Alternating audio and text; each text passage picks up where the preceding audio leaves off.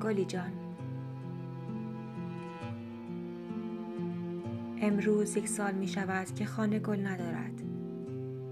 خانه تو را ندارد اما در این یک سال نه آهنگی قطع شد نه دود سیگاری در خانه پیچید و نه شهر ازادار شد.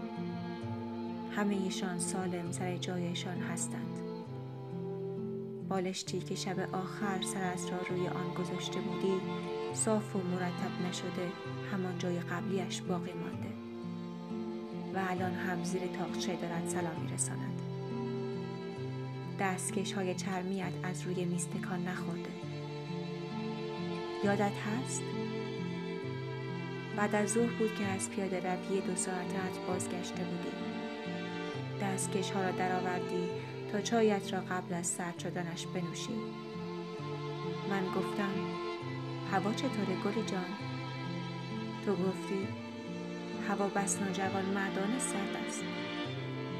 و بعد آهسته گفتی پوست مطاقت سرمان ندارد. من ترسیدم.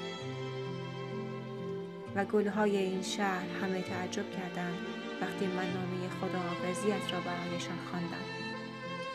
شهری که تو ساختی از رفتن از رفت زنده است.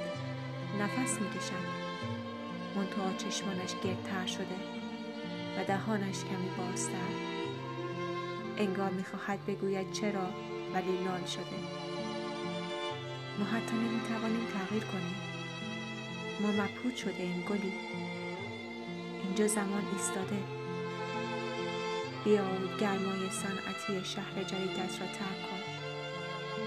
چراغهای اینجا هنوز روشن است. گرامافون آهنگ دیگری را حوض کرده بنوازد. فقط دستان تو را کم دارد. بیا و صفحه دیگری برایش بگذار.